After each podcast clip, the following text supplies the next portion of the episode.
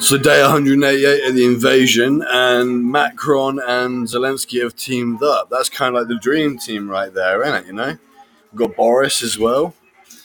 But yeah, like they, they're teamed up to uh, to talk to stop radiation blackmail, which is really good, and they will succeed. That they're they're both very intelligent. So yeah, that's gonna work.